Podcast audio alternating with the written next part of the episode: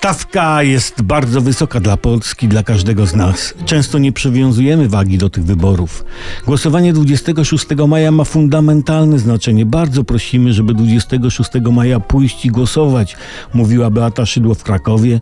W ten sposób wicepremier mobilizowała wyborców w ramach nowej kampanijnej akcji PiS. I, i pani Beata ma rację. Stawka jest bardzo wysoka, jak powiedziała, dla każdego z nas, czyli dla każdego kandydującego.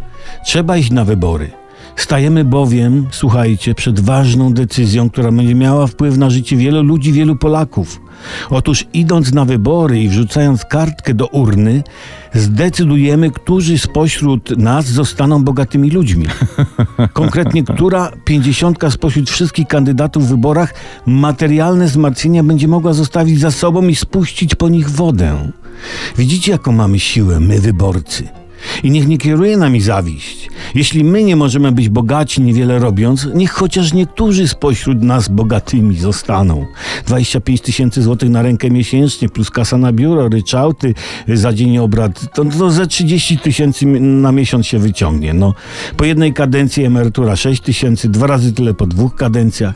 I słuchajcie, jaka cudowna świadomość, że to, kto dorwie się do tych konfitur, zależy od nas. Czy czujecie tę siłę? Czy czujecie? Co? No, ja też nie.